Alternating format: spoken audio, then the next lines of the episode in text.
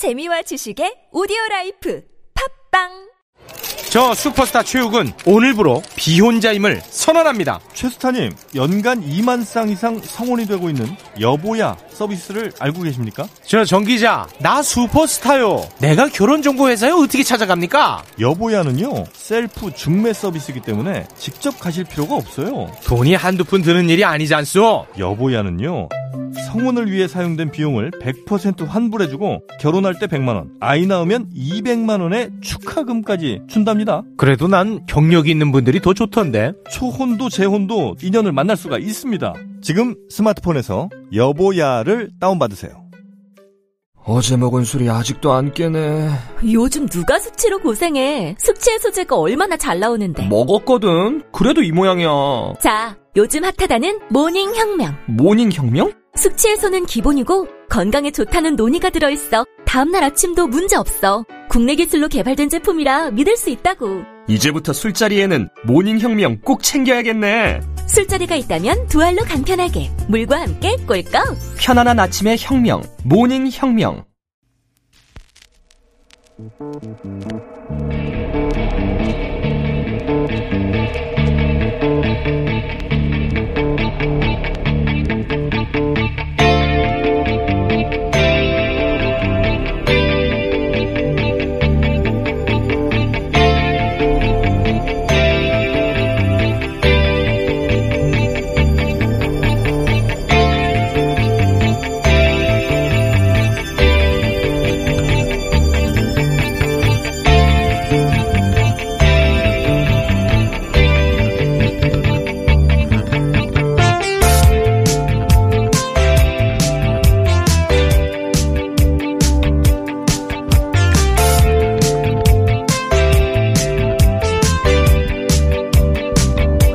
안녕하세요, 김원준입니다. 기적같은 선방이라지만 현장은 성한 것이 없다. 코로나로 어려운 실물경제 현장을 취재한 어댓자 한국일보 기사 제목입니다. 우리 경제가 상반기 선방했고 최근 경기동행지수도 반등했지만 각종 지수에 드러나지 않는 실물경제 어려움을 청와대와 정부가 외면하고 있다는 내용입니다. 그 구체적 현장으로 외식업계, 면세점, 항공업계, 호텔업계를 거론하고 자동차업계 그리고 부품업체의 어려움을 이야기하며 이렇게 끝을 맺습니다. 대외 의존도가 높은 한국이 장기적으로 더 아플 수 있다. 다른 나라가 우리보다 더 어렵다고 해서 지금의 내 고통이 덜한 건 아니죠. 이런 취재는 수치만으로 다 설명할 수 없는 현장을 체감케 하는 효과가 있습니다. 그런데 결론이 이상합니다. 정부가 자화자찬하지만 현장은 어렵다. 장기적으로는 더 어려울 수 있다.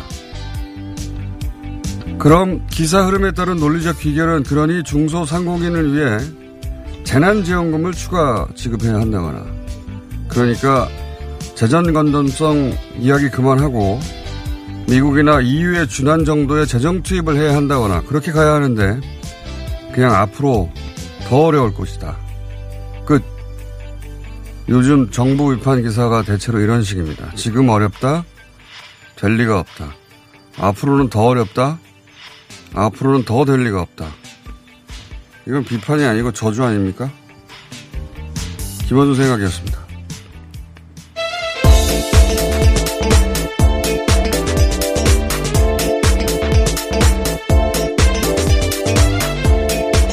TBS의 류밀입니다.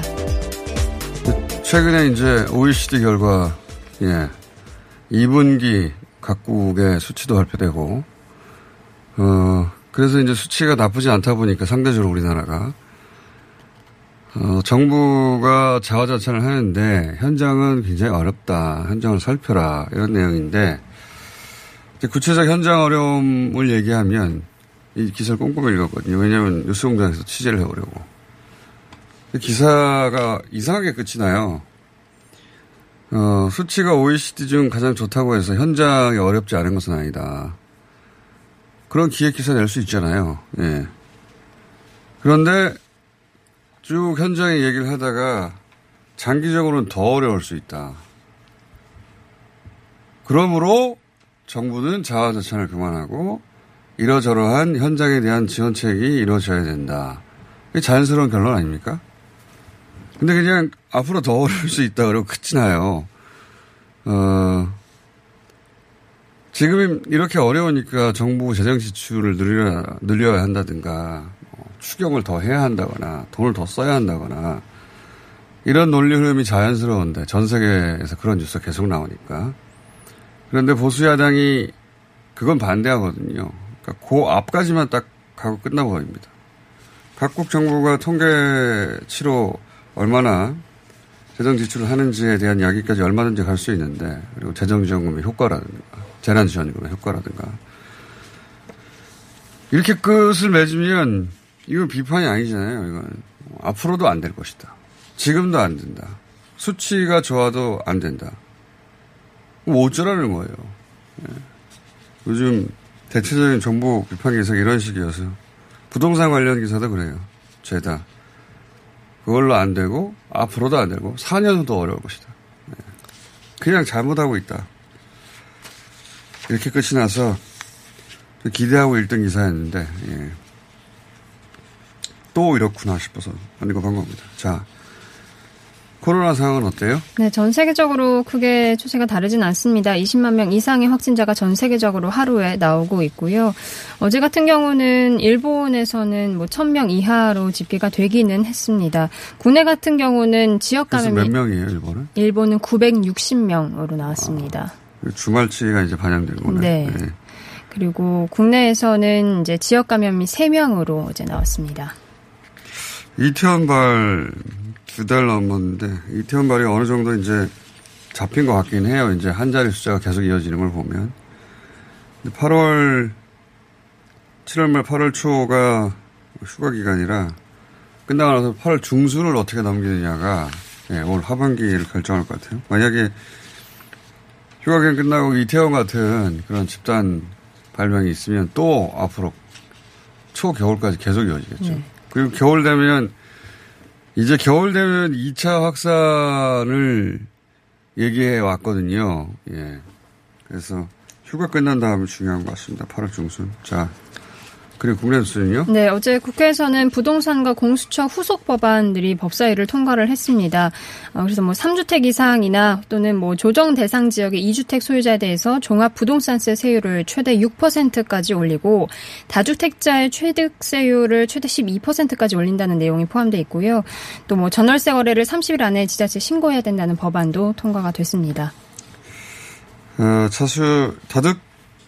다주택자 같은 경우에는 자세한 세율을 직접 확인하셔야 될 것 같아요. 왜냐하면 이 법안에 담긴 메시지는 집 장사로 돈을 벌 수 있는 좋은 시절은 끝을 내겠다. 네. 살 집이 아니면 팔아라. 이게 정책 목표인 것이고 그게 시장에 보낸 메시지거든요. 그리고 이제 공수처 법안, 후속 법안이 통과됐다는 것은 그래서 공수처가 설치된다는 얘기는 아닙니다. 이게, 후보 추천위원회, 그리고 후보가 추천되면 인사청문회를 어떻게 할 것인가를 정한 것이지, 통합당에서는 후보 추천을 할 생각 자체가 없기 때문에 결국은, 공수처 관련해서는 법안 개정을 하는 국면으로 넘어갈 것이다. 자, 다음은요? 네, 통합당 같은 경우는 지금 같은 지역구에서 3선 초과해서 연임을 하지 못하도록 하는 안을 검토 중이라고 합니다. 국회의원이 해당이 되는데요. 이를 포함해서 청와대 민정수석과 인사수석실을 폐지해서 대통령에 집중된 권한을 분산하도록 하는 정책을 만든다는 계획입니다. 청와대 3선 초과 연임 못하게 했다는 거는 통과 될 리가 없고, 예. 청와대 민정 인사수석실 폐지하는 거는 이제 대통령이 독재를 하고 있다라는 네. 프레임에 맞춰진 법안이죠. 통과될 리가 없습니다. 자, 다음은요. 네, 일제 강제징용 기업인 일본제철에 대해서 내린 압류 명령 효력이 오늘 자정부터 발생이 됐습니다. 그래서 일주일 안에 일본제철이 항고하지 않으면은 압류 명령이 확정되는데요. 법원이 징용 노동자 배상을 위한 자산 매각 절차에 들어가는 게 이제 가능해진다라고 봅니다. 이게 이제 당장 무슨 일이 벌어질 것처럼 막 기사들을 제목도 달고 하던데 그건 아니고 이게 2018년 판결이거든요. 그래서 2019년에 명령을 송달하라고 일본 정부에 전달했는데 아무서 이걸 받지를 않은 거예요. 네. 예, 받지를 않으니까 오늘부터 받은 걸로 간주하겠다고 하는 그 시효가 발생하는 날입니다. 효과가 발생하는 날입니다. 그리고 실제 현금화하려면 올해 연말에 내년은 돼야 될 일이고 앞으로 6개월 남은 이야기다. 그런데 이제 안 받았는데 일본에 있는 이 신일 철주금 지금은 이제 일본 제철이죠. 예, 안 받았는데 받은 셈 치겠다 이제. 네. 올해 지원해서 일부러 안 받은 걸로 간주하겠다.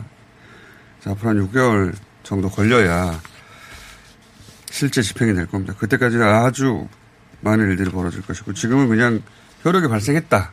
예, 국내 법 절차 안으로 들어왔다는 거죠. 예, 그런 얘기입니다. 자, 다음은요. 네, 우리 정부가 그 일본의 수출 규제에 대해서 WTO에 제소한 것을 두고서 미국이 일본에 힘을 실어주는 듯한 발언을 내놨습니다. 저도 그건 봤는데 제가 WTO 전문가는 아닌데 이런 뉴스는 몇 년 전에 러시아하고 우크라이나 사이에 이제 분쟁이 있었거든요. 분쟁이 그러니까 러시아가 우크라이나의 조치에 대해서 거꾸로죠. 우크라이나가 러시아의 조치에 대해서 제소를 했어요. 예, 이것까지 꼭 알아야 되나? 예, 어쨌든 제소를 했을 때 미국이 러시아 편을 들 수 없고 우크라이나 편을 들어야 되는 거 아닙니까? 예. 그러면서 세웠던 논리예요. 이게 그러니까 일본을 딱히 지지한다기보다는 미국이 러시아를 반대하면서 세웠던 논리를 반복하는 것이다. 그런 정도로 받아들이면 될 것 같고요.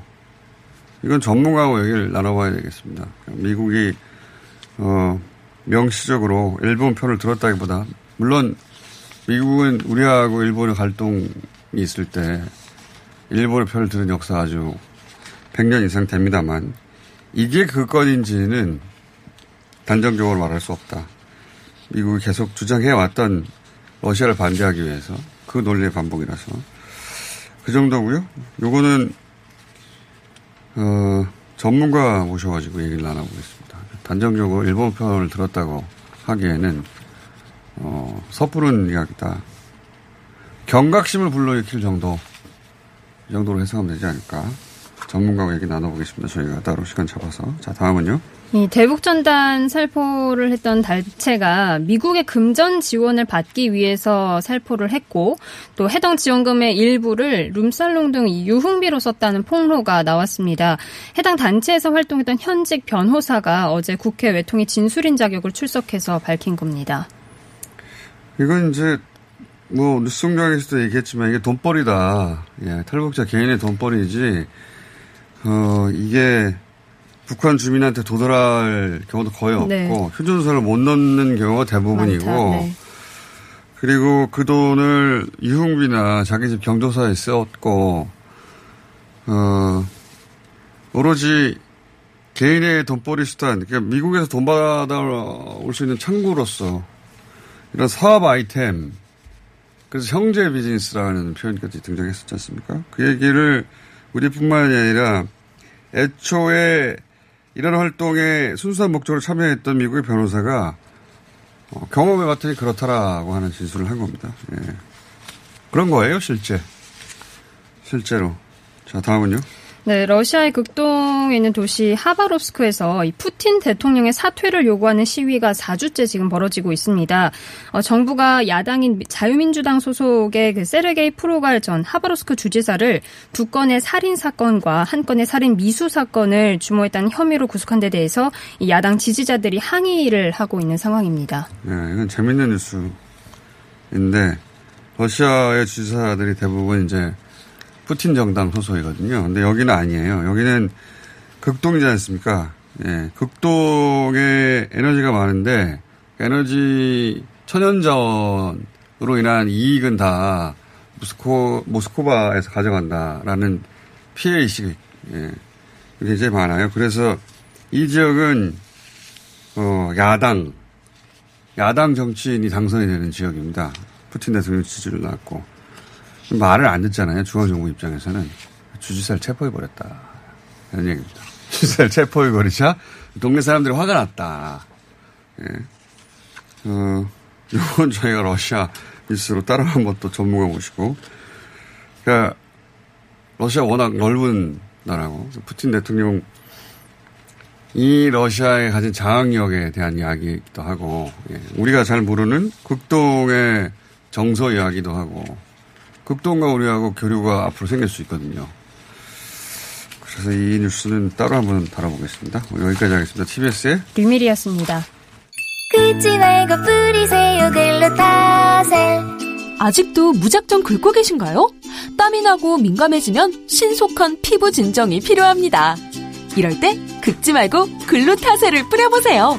인터넷 검색창에서 리얼한 후기를 확인하시고 특허받은 글루타셀 스프레이를 만나보세요. 전국에 있는 글루타셀 취급 약국에서 구매하실 수 있습니다.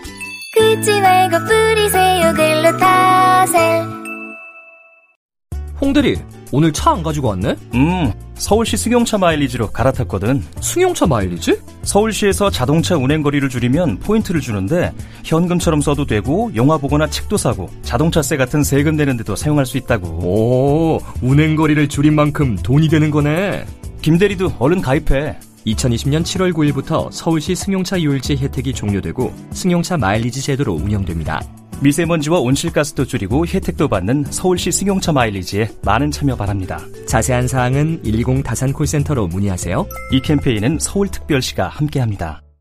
팟캐스트 청취자가 업어 키워주신 대장사랑. 벌써 출시된 지 5년이래요. 우리 몸을 위해서 대장도 사랑해야 하지만 유산균을 사랑하고 풀 땐 유산균 사랑. 효소를 사랑하고 풀 땐 효소 사랑, 다이어트를 사랑할 땐 듀이어트, 유산균 사랑, 효소 사랑, 듀이어트 많이 많이 사랑해주세요. 듀이어트 챌린지 8기를 모집하고 있습니다. 검색창에 듀이어트. 지희야, 너 어제 술 먹고 기억 안 나? 언니, 나 어제 취해서. 언제 탔어? 너 어제... 근데 너 어제 술 먹기 전에 뭐 먹지 않았어? 먹었지. 근데 기억 안 나. 그러니까 진짜 숙취해소 되는 걸 먹어야지.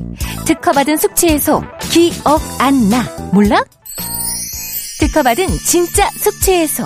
거기에 유산균과 멀티비타민까지. 검색창에 기억 안 나.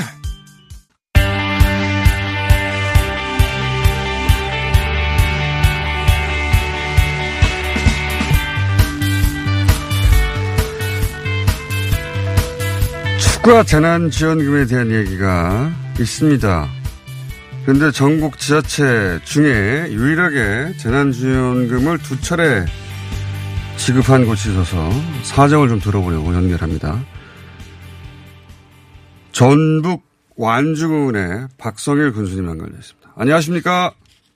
안녕하세요. 예. 박성일입니다. 예.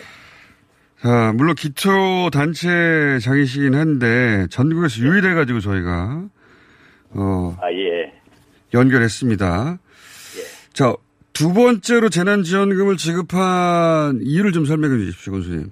아, 예. 저게 1차 지원을 저는 4월에 결정했는데요. 예. 그 당시에 이제 굉장히 그 코로나 뭐 초유 사태로 굉장히 어려웠잖아요. 예. 그래서 그 시급성 때문에 저희가 충분한 뭐 지원금을 못 주고 1인당 5만 원 정도 이렇게. 아, 1인당 5만 원 정도로? 예, 예. 그때 예산 가능한 범위 내에서 바로 시행을 했었고요. 예. 그래서 좀 미흡한 부분이 있었는데, 그 당시 제가, 코로나가 장기화되고 어려움이 해석된다면, 2차 지원도 검토를 하겠다, 이렇게 또, 이렇게 말씀을 좀 이렇게 드렸는데, 뭐 이게 좀 코로나 어려움이 지속돼서 그런 결정을 하게 됐고, 또 무엇보다 그 1차 지원금을 하기 전에는 사실 뭐 시장이나 이렇게 상가를 나가기가 어려웠어요. 하도 어려움을 호소하는 분들이 많아서. 예. 근데 실제로 이제 1차 지원금을 하고, 전통시장 같은 데 나갔더니 정말 주민들이 고마워하고, 특히 그 시장 상인 그 아주머님들이 1차 지원금 많지는 않지만 2차 지원금 때문에 손님 구경을 하게 됐다고 그렇게 하소연을 해서 2차 지원도 좀 해달라고 이렇게 주민들이 많은 요구가 있었습니다.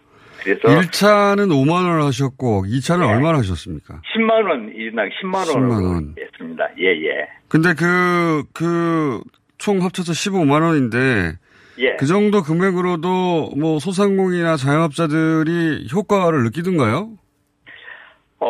그 단순 저희 이제 저희가 1차 5만 원씩 하더라도 전체가 한 45억 원이고요. 네. 2차로 10만 원씩 1인당 하니까 약 93억 해서 1, 2차에서 137억 원이 금액으로 나갔습니다. 네. 그걸 보면 뭐 금액으로는 저희가 상가나 뭐 자영업자 이렇게 한 3천여 개 됩니다. 예. 뭐 금액으로는 약 한 450만 원 뭐 매출 증대 효과가 있다고 이렇게 통계상 할 수는 있는데 단순은 예. 금액으로 금액이 뭐 크게 많지는 않지만은 예. 실질적으로 지원금 나간 이후에 시장 같은 데 나가 보면 많은 분들이 큰 도움이 뭐 크게 도움이 됐지만 매출액이 한 20, 30%씩 다 늘었다. 그렇게 큰 도움이 됐다고 하고, 그보다 더 큰 효과는 저는 그 심리적인, 정서적인 효과라고 생각해요. 많은 분들이, 정말 그 지자체가 이렇게 코로나 어려움을 겪고 있는 그 주민들하고 함께 해줘서 힘을 얻게 되었다. 코로나 하니까 뭐 굉장히 뭐 코로나 공포 또 경제가 금방 망한다고 막 그렇게 막 불안감이 가중됐잖아요. 예. 예. 이런 상황 때도 지자체가 같이 나서줬다, 함께 해줬다, 그 자체가 굉장히 고마워하더라고요, 주민들이. 그러니까 액수가 엄청나서가 아니라, 예. 그러니까 주민들이 이제 어렵다고 하니까 언제 풀릴지 모르니까 예. 나가서 하다못해 동네 가게도 잘 안 가는데, 예. 예. 예. 예. 그런데 이제 미정원 머리라도 한 번 더 마음대로 갈 수 있고, 예.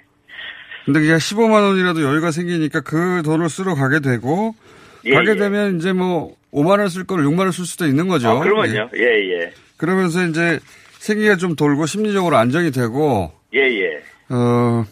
혼자가 아니구나 이런 생각을 해서 이제 그 효과가 크다. 예, 예. 실제 이 골목 상권 있는 분들이나, 주민들이 그런 얘기를 군수님한테 합니까? 그러면요. 또 저희 뭐 1, 2차 지원금과 함께 정부 지원금이 또 많이 내려왔잖아요. 그렇죠. 예. 예, 함께 그게 풀리니까 경제적으로도 상당히 상가들이 큰 도움이 되었습니다. 예. 그 지자체 기초단체 살림으로 보면 군 단위에서는 100억 단위가 큰 돈인데요, 아주. 그러면요. 예. 그 코로나 관련돼서 저희 1, 2차 지원금만 137억 원이고요. 예. 기타 이제 정부 지원금이나 또 그 국가나 도에서 각 뭐 상공인 또 일자리 정책 등등과 해서 코로나 관련된 국도비 군비 합쳐서 약 1,000억 원이 코로나비나 이번에 지출이 됐습니다.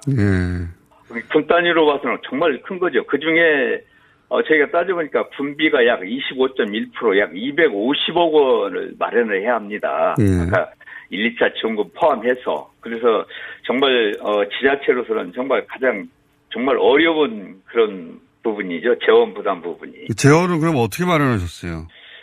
결국은 이제 주민들 선택의 문제라고 생각합니다. 예. 그리고 지금 어려우니까 지금 어려움을 같이 하는 부분하고 결국 그러다 보면 이제 기존에 있는 불효불급분 사업들을 뭐 축소하거나 조정, 뭐 어떤 축제성 예산이나 행사성 예산, 또 그것만은 부족하니까 사업 예산들이 있지 않습니까? 예, 예. 그리고 어떤 관광 시설을 뭐 내년까지 뭐 완료하기로 됐던 부분들도 일정 금년 예산을 좀 줄이하니까 예. 줄이면 결국 사업 준공 연도가 좀 늘어나잖아요. 이렇게 사업 조정을 구조 조정을 할 수밖에 없었습니다. 그래서 하여튼 뭐 그렇게 어려움을 같이 뭐 허리 졸라맬 수밖에 없었습니다. 예. 알겠습니다. 그 일각에서는 이제 2차 재난지원금을 지급해야 되지 않느냐 이런 얘기를 하긴 하는데 워낙 전국민 재난지원금의 규모는 뭐 조 단위가 되니까 쉽게 결정할 수 없는 사안입니다. 근데 예. 지자체 단위에서 그렇게 두 번 큰 액수는 아니지만 지급하고 나서 느낀 효과를 볼 때 두 번째로 전국민 재난지원금을 주는 게 필요하다는 주장에 대해서는 어떻게 생각하십니까? 그 필요성에 대해서는 다 인식을 같이 할 겁니다. 근데 결국은 이제 재원보다 재원 마련을 어떻게 하느냐가 가장 관건이거든요. 그런 거죠. 예. 예. 그 재원 마련을 어떻게 하느냐 관건이고 또 재원 마련을 하는 데는 결국 주민들 공감대가 또 형성이 먼저 선결이 돼야 한다고 생각합니다. 그래서 정말 필요성은 인정되는데 이 어려움을 아까 사업 구조 뭐 정부나 지자체나 똑같을 겁니다. 아까 사업 구조 조정을 할 수밖에 어려움을 같이 할 수밖에 없잖아요. 그 부분을 주민들께 설득해서 2차 지원금도 가능한 한 그 금액 다과를 불문하고 이런 부분은 적극 검토가 돼야 한다고 이렇게 생각을 합니다. 그렇군요. 알겠습니다. 네. 오늘 여기까지 하고 혹시 3차 계획도 있으십니까?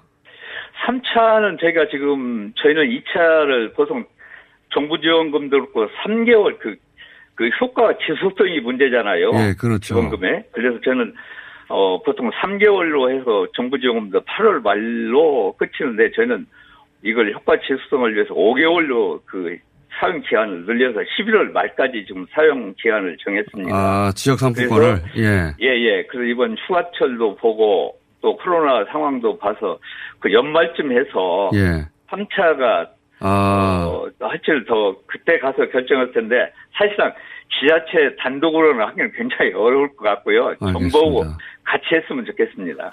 알겠습니다. 오늘 말씀 잘 들었습니다. 예예. 지금까지 전북 완주군의 박성일 군수였습니다.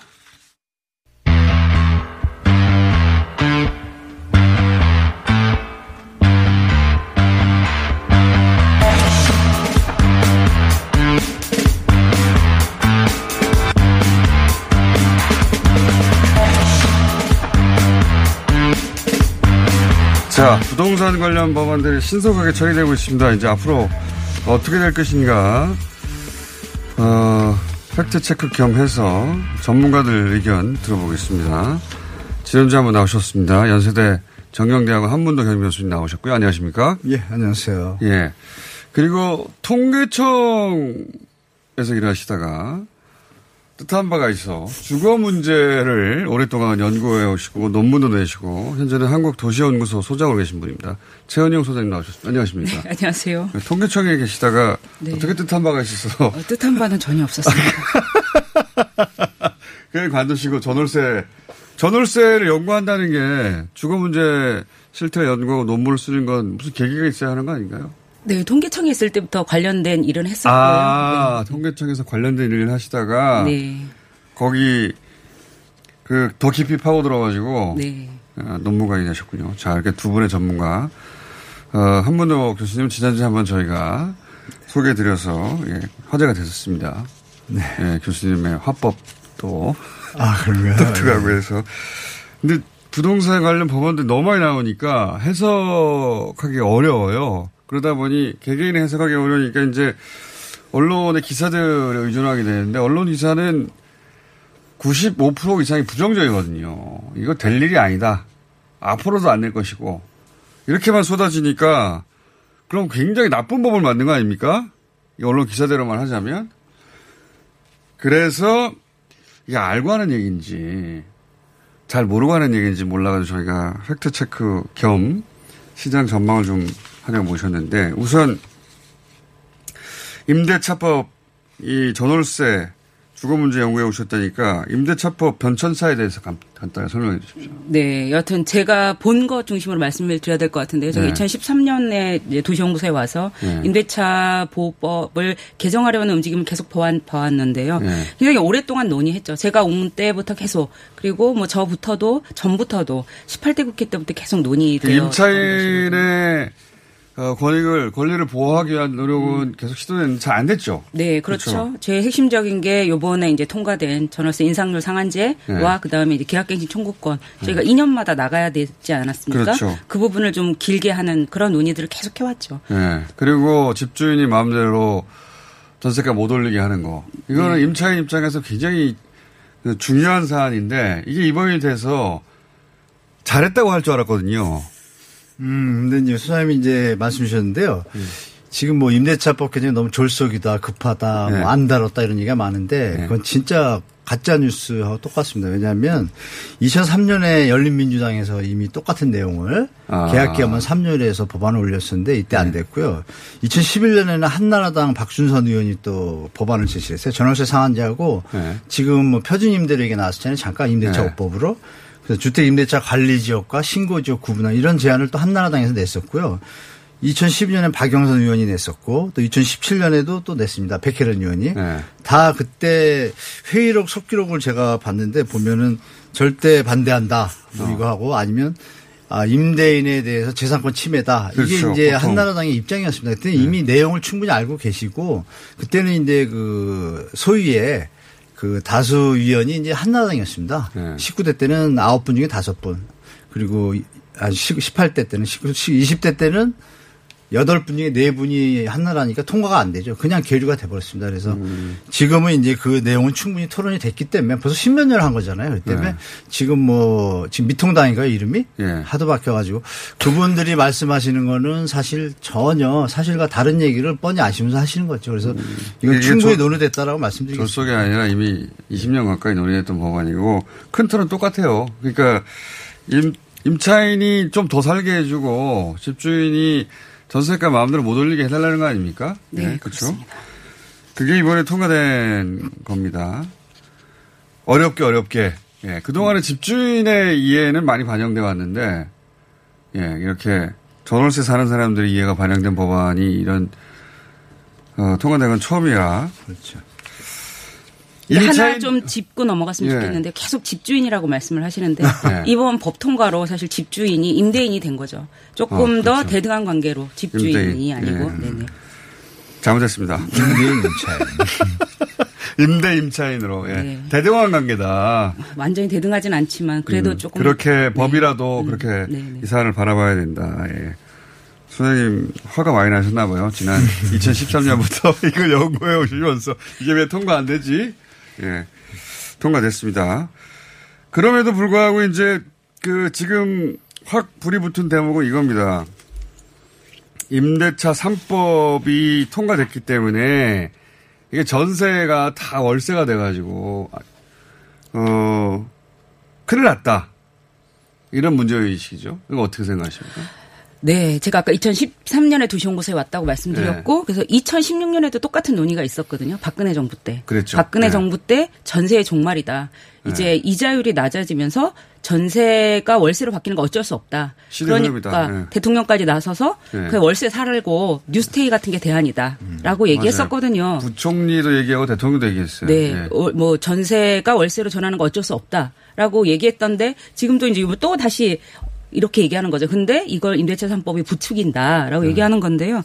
사실상은 뭐. 그때는 월세로 가는 게 자연스럽고 정책 방향을 거기에 맞춰야 된다고 했던 것이 이제 미래통합당인데. 맞습니다. 예, 지금은 그렇게 되면 큰일 날 것처럼 얘기하니까. 네. 일관되지 않다라는 비판도 있긴 있습니다. 네네. 네. 그렇죠. 그러니까 그때 전세가 종말이 될 거라는 것도 틀렸고요. 그다음에 요번에도 이 임대차 3법 도입으로 전세가 종말이 또 올 것이다. 이걸 가속화시킬 것이라는 예상도 틀릴 것이라고 단언할 수 있습니다. 어떻게 이유는 뭡니까? 그러니까 실제 전세에서 월세로 전환되는 추세가 오랫동안 지속된 건 맞잖아요. 그 추세 자체는 맞죠? 네, 맞습니다. 정확하게 제가 팩트를 말씀드리겠습니다. 네. 이 팩트에 근거해서 진실을 얘기해야지. 윤희숙 의원이 얼핏 들으면 맞는 것 같잖아요. 아주 좀 정확하지 않습니다. 왜 그렇습니까? 제가 이제 말씀드릴게요. 뭐냐면 1995년부터 전월세 비중을 말씀드리겠습니다. 이 75대 25였습니다. 전세가 75, 25. 전국으로요.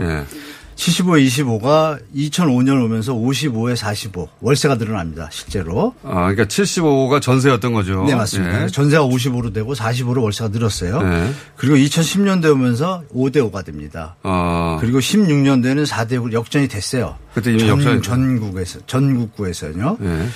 근데 이 서울만 보면 완전히 다릅니다. 서울 수도권까지 제가 데이터를 안 뽑았고요. 서울만 네. 말씀드릴게요. 서울은 2015년에 65대 35입니다. 전세가 65. 여전히 65. 네, 여기서 이제 깜짝 놀라는 팩트인데요. 2016년 65.5 오르고 2017년 68까지 오르고 2018년 71.5, 2019년 72.4 전세가요. 전세가 오히려 더 올라갔다. 이건 데이터거든요. 서울시 정보광장에서 확실한 전월세 신고제 데이터예요.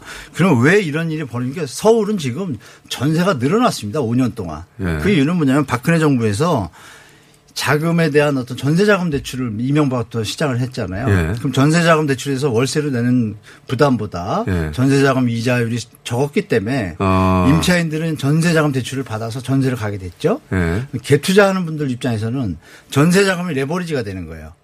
그렇죠. 갭투자는 자금 조달을 전세금으로 해버린 거죠. 그렇죠. 그러니까 예. 자기 돈이 안 들어도 되는데 자기가 조달하면 대출금리가 들어갈 텐데 네. 이게 자연적으로 기본이 베이스가 되니까 갭투자가 편안하게 되죠. 네. 그러니까 이 서로 상충하는, 그러니까 서로 이제 맞는 상황이 된 거예요. 시장 상황을. 그 만든 것이 전세자금 대출이 첫 번이고. 두 번째. 그러다 보면 갭투자가 용이해지게 되는 거죠. 그래서 오히려 전세가 올라갔다. 그러면서 네. 전세 비율이 올라가는 거죠. 왜? 갭투자를 끼고 공인중개사는 갭투자할 분들한테 사두고 무조건 전세금을 올리면 네. 전세 들어오는 분들은 전세자금 대출이 편했으니까 또 편안하게 또 전세자금 대출을 받아서 가요. 왜? 월세보다 저렴하니까. 그래서 전세 비중이 계속 늘었습니다. 서울은. 서울은 적어도. 아, 지금 제가 데이터를 말씀드렸잖아요. 예, 예. 이거 뭐라 그럴까요? 불변의 데이터니까. 그러면 전세 비중이 늘었지 않습니까, 지금. 예. 그럼 이분들이 윤희숙 의원이 말씀 주신 대로 갑자기 이 돈을 갖다 마련할 수 있나요? 그러니까 갭투자. 불가능하죠.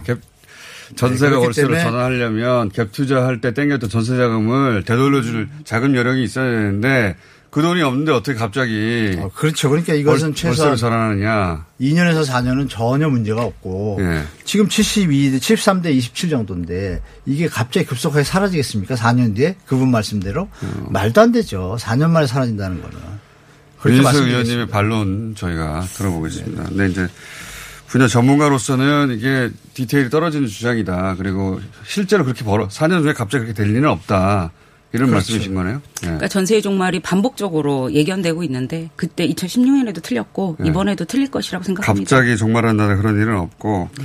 근데 전반적으로 줄어드는 추세를 맞고 네, 네. 이제 서울 맞습니다. 지역은 이제 갭투자라든가 전세 대출금 때문에 역전 현상도 일어나고 다시 그 네, 맞습니다. 꺾여서 올라가는. 그런데 이제 한 가지 또 짚을게 서울은 사실 네. 세입자의 도시라고 하거든요. 세입자가 네. 훨씬 더 많아요. 그 세입자가 사고 그다음에 세입자가 6이죠. 세입자가 6대 4. 그러니까 예. 집 가진 분이 4로 예. 있는데 사실 전세비율 아까 말씀하신 것처럼 제일 높은 데가 서울이고 이런 면에서 그 전세의 월세 전환을 그냥 사실은 큰 흐름에서는 전세가 월세로 전환하는 흐름이니까요.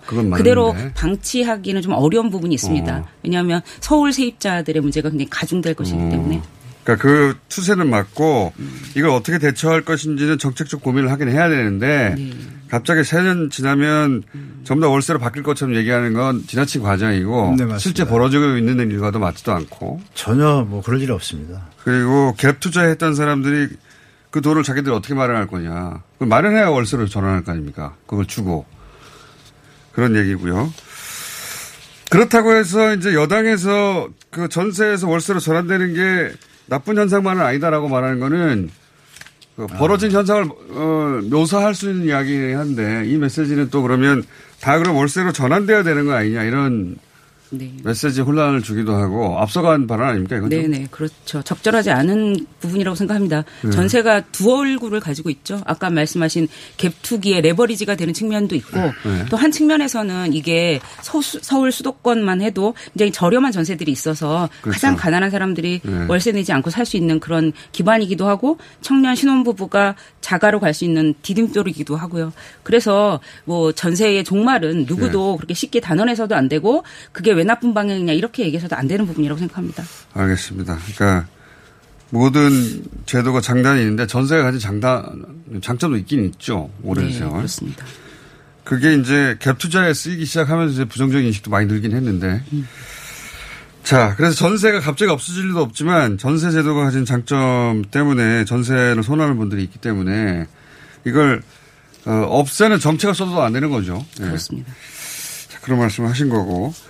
근데 이제 이 임대차 이 3법을 집주인, 죄송합니다. 임대인들이 어떻게 회피해서 예를 들어서 지금 임차인들을 쫓아내고 그리고 자기 이익을 도모할 것인가에 대한 아이디어들을 이제 부동산 카페 같은 데서 막 공유한다고들 얘기하잖아요.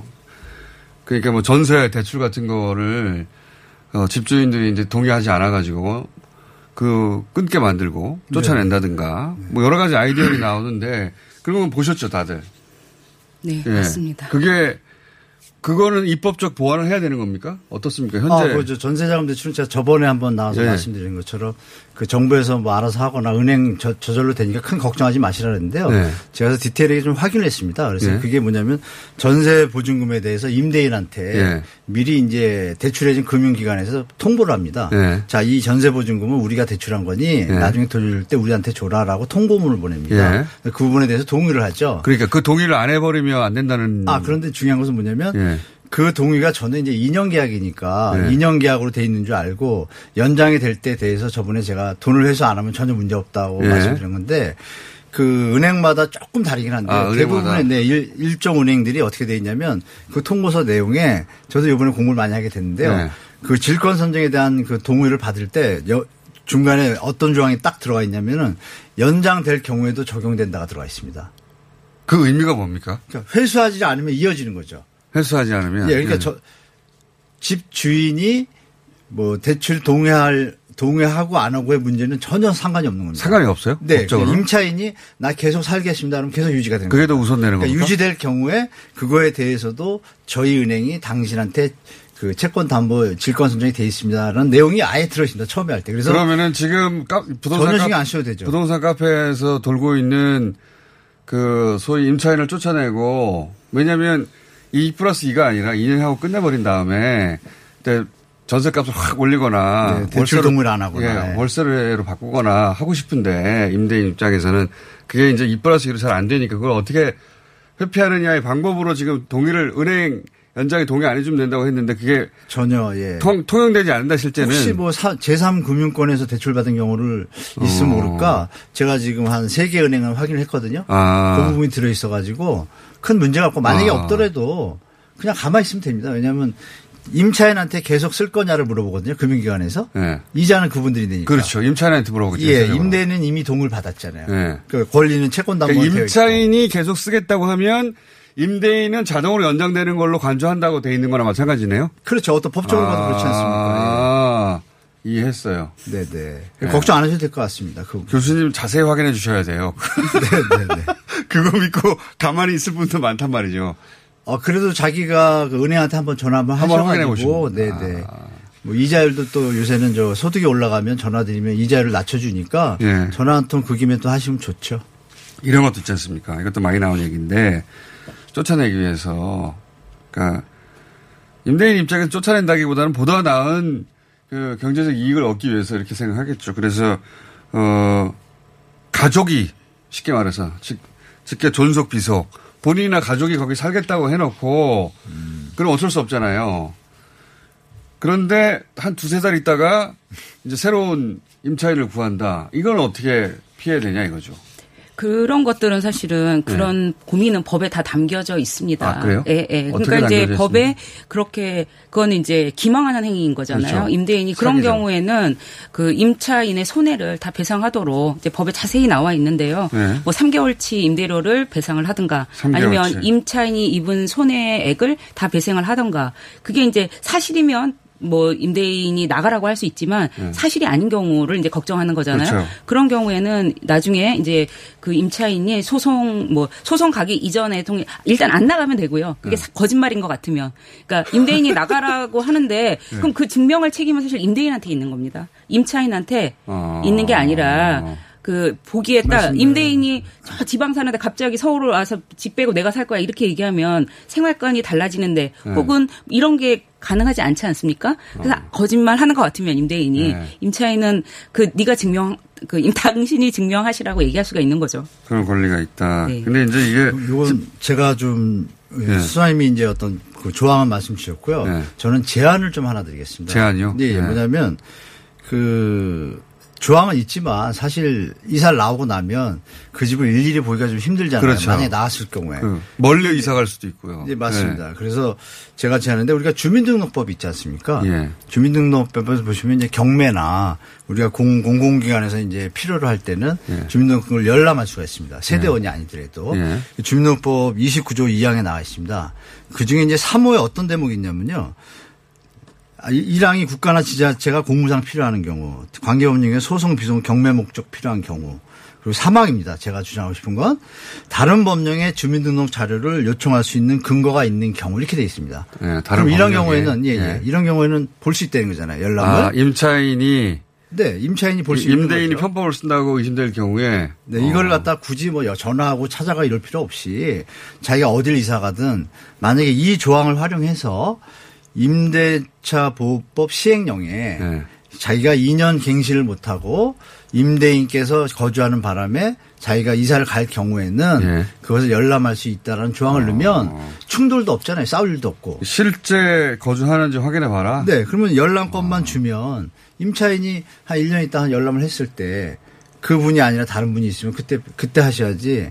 그걸 확인하는 게 좀 어렵잖아요. 이 부분을 갖다 정부에서 그렇군요. 이거 시행령 국무회의만 넘기면 되잖아요. 그러니까 6개월 정도 있다가 가족이 아니라 다른 사람이 사네라고 하면 새로운 임차인을 들였구나. 이렇게 확인할 길이 없는데 확인할 수 있는 길을 열어달라는 말씀이시네요. 당연하죠. 이건 뭐 어렵지 않습니다. 국토교통부 장관이 저는 일단은 안 나가는 게 더 중요할 것 같습니다. 나는 그러니까 그게 1번이죠. 임대인이 거짓말로 안 살 거면서 이런 것 같으면 그게 맞습니다. 막 감정 싸움 나면 나가게 되잖아요, 사람이. 그렇죠. 그럴 경우에 이런 걸 해주면. 좋잖아요. 버텨야 되는데요. 네? 감정싸움하면 버텨야죠. 감정싸움하면 이게 임대차 보호법의 가장 큰 게 그 주거 안정이니까요. 세입자는 거짓말하는 것 같으면 임대인이 사실 그걸 알 수 있지 않습니까? 그러면 버티시는 게 가장 중요하고 교수님 말씀하신 그거는 이제 제가 검토한다고 알고 그래요? 있습니다. 이미 검토한다고. 그러니까 집주인이 그렇게 마음 먹고 할 경우 어떻게 하느냐. 그렇죠. 나는 이미 이사 갔는데 손해는 이미 발생했고 맞습니다. 다시 이사 올 수도 없고 이제 지금 권한이 없거든요. 그럴 경우에 열람권을 주는 게 좋겠다. 네, 맞습니다. 예를 들어 뭐 특정 기간이 지난 다음에 한 번 열람할 수 있다든가. 그럼 마음대로 막 열어보면 안 되잖아요. 여러 가지 조건을 줘서 그렇게 할 수도 있을 것 같다. 이거 몇 개 여쭤보지도 않는데 시간 거의 다 됐네. 그게 또 모셔야 될 것 같은데 계속 부동산 뉴스가 쏟아지니까 요새. 해석이 잘 안 되니까요. 그렇죠. 전문가가 아니면은 아쉬운 부분 한 가지 정도씩만 짚어보고 오늘은 끝내고 또 모시겠습니다. 아쉬운 부분.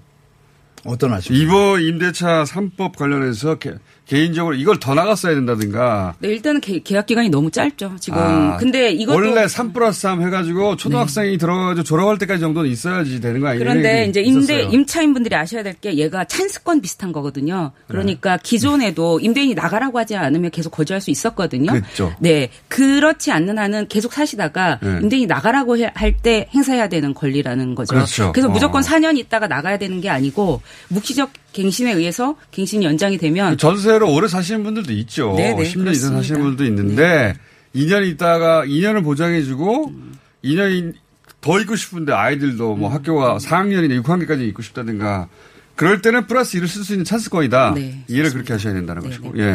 저는 뭐 임대인분들이 좋은 분들 좀 많이 계십니다. 그래서 일부 안 좋은 분들이 이제 문제를 좀 일으키는데 그건 뭐 정부에서 잘 알아서 하시라고 보고요. 저는 이제 우리 애청자분들한테 좀 정보를 하나 드리면 8월 달에 3,000세대가 서울시에 입주 물량이 있습니다.